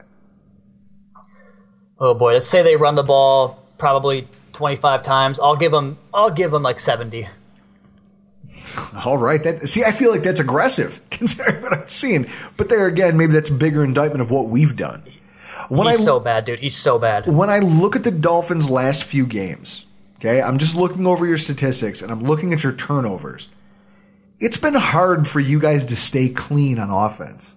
And at the same, I mean, you, the Jets game was the first time you guys didn't turn the ball over all season, and that only lasted a week. So with that said, turnovers are something your teams had to overcome. But this is also a Bills defense that had multiple opportunities for turnovers on Sunday and just couldn't find a way to make it happen. You know, it's something that, you know, they talked about it in every press conference that Sean McDermott's had. He brings up the fact this team has to have more. How many turnovers do you foresee for the Dolphins offense? Well, against the Bills defense, who I think is one of the better as far as, you know, you guys have the ball hawks in that secondary and at linebacker as well. I would say that Fitzpatrick's probably good for a couple of turnovers in this game, especially if the score gets a little bit out of hand and they have to become more aggressive. So I'll say you get two from him. And you want to talk about the score getting out of hand. What's your prediction for the final score of Sunday's game? Honestly, I haven't thought about it much, but just considering the matchup and, and, Buffalo coming to Miami, and I think that Brian Flores, you know, with his Patriots background, tends to do a pretty good job on uh, mobile quarterbacks that do more with their legs and their arm. So I'll say it's a tight one again. I'll go Buffalo 22, Miami 16. You want to talk about putting evil on people? A good. oh, well, what's the spread in this game? It can't be that much, can it? You're lucky I love you, Wingfield. You guys lost to the Browns. I mean, you know, oh, what are you gonna, gonna do rub it. oh my God! You're gonna throw that in my face. I'm sorry. I, I, actually hope you guys go to the playoffs. I don't even, you know, it's. Listen, the only real losers, like the only real losers out of that Browns uh, Bills game was everybody who sat there, like me, in their dark bathrooms, thinking yeah. that thinking that they were the bad juju. Like, listen, things are going so bad. I no longer trust my team's fate to themselves. Every time I leave the room, the, uh, they, they do something good, so I should just leave. And so you sit in the dark bathroom listening to the game because you're just praying that fate will deliver you a victory because you don't trust your team to do it on their own. Yeah, well, according to the uh, my Yahoo Sports app, it's Buffalo minus six. Jesus Christ! Not again! Don't give yeah, me. I just look, I just looked at that. Yeah. Nailed it. I nailed it, man. And so, and, and, the Dolphins have actually covered the last five spreads, so I might have undersold the Fins on that one. God. Get out of here, Wingfield. Why don't you tell me? come down to a field before we, we're, before we're we, both going to be sweating for the opposite reasons. before we throw you out of here, where can everybody find your work? Where can then? Uh, I, I, know you said that you were doing a little bit of collaboration with Joe Marino tonight. Why don't, why don't you tell talk talk a little bit about that and where they can find most of your work? Oh yeah, Joe's the man. I'm sure you guys know know all about him. Uh, Locked On Dolphins podcast every single day, Monday through Friday. We've got content up on LockedOnDolphins.com. I do my all 22 uh, video breakdowns, about 20 videos on either side of the ball. You can find that on Twitter at Wingfield NFL. And then yeah, check out Joe at Locked On Bills. He does a lot of great stuff too. All right, go follow Travis Wingfield at Wingfield NFL on Twitter. Always he's my favorite guest. My favorite guest that we have on every every season. We have him on twice. I love it. He brings the knowledge. He gave us his predictions. Now I get my turn to give you mine, and along with our keys to victory. Wow, that's a lot of keys. Bigger the keychain, more powerful the man. That's what this is going to come down to on Sunday. You want to talk about being the more powerful man? The first key to victory is to force that offense to remain one dimensional. Do not allow them to replicate their success on the ground that they had against the Bills when they played us here in Orchard Park. Okay? It's going to be hard for them considering how depleted a talent they are. But that's absolutely something you should be able to accomplish when you're going up against a running back who just averaged 1.9 yards per touch. This shouldn't be rocket science. This should be the cure for what ails the Bills' run defense because the interior of that offensive line is not strong. And if you wanted to get Corey Liuget reps to get him up to speed, this is a game you do it. You throw him out there early and often. In fact, if anything, you save uh, Phillips. You save Phillips for when you need his pass rush abilities. You let Corey Liuget get acclimated with with the scheme. You let him get reps early because this should be a rushing attack that can blow your doors off. You do that, you're going to take you're, you're taking a massive step towards winning this football game. My second key: don't let the Fitz revenge factor come into play. This guy, for whatever reason, just loves to play the Buffalo Bills tough. Chris, how many times has he beaten us since we cut him? I don't know. I feel like we've only beaten him once. Which was the, last time we played him? Then it would be twice. It would be the the Jets game at the end of that 10 and 6 season where we kept him out of the playoffs. Love that. And it was last week or two, two, two or three weeks ago. Yeah, I, don't, I can't remember all the teams that he's fucking played for. But whenever he plays us, he plays us tough. That's Ryan Fitzpatrick. That's who he is. Do not allow whatever bad juju is associated with us cutting him the way that we did after hiring a head coach who thought that was going to be a starter and then drafting his replacement, unceremoniously dumping him. Do not allow Ryan Fitzpatrick to stay hot because he's been sharp the last few weeks, and it's what's powered their two wins.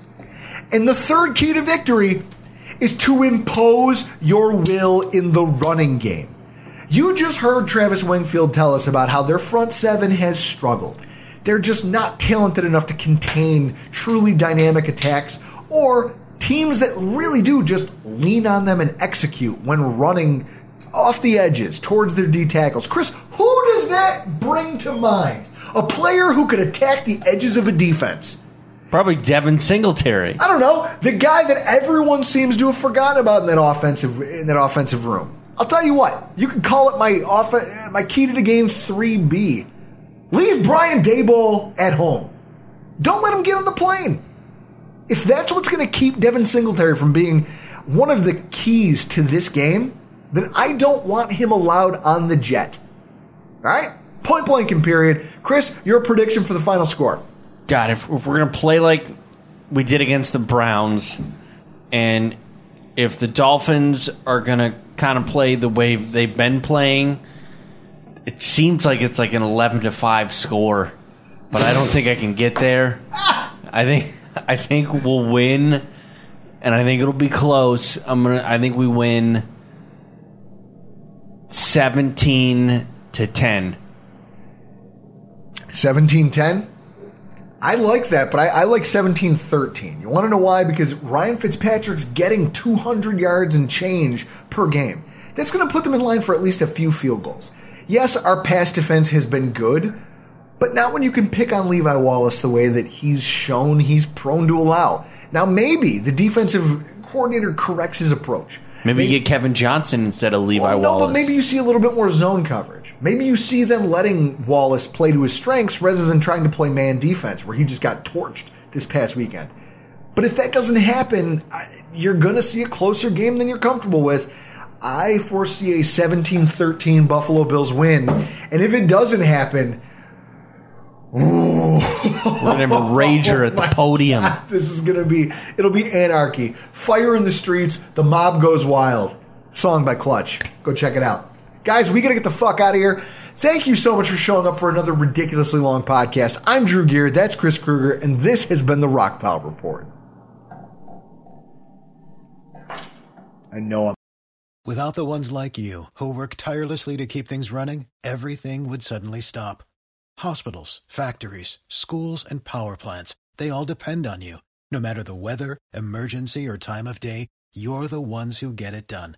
At Grainger, we're here for you with professional grade industrial supplies. Count on real time product availability and fast delivery. Call clickgrainger.com or just stop by. Grainger for the ones who get it done.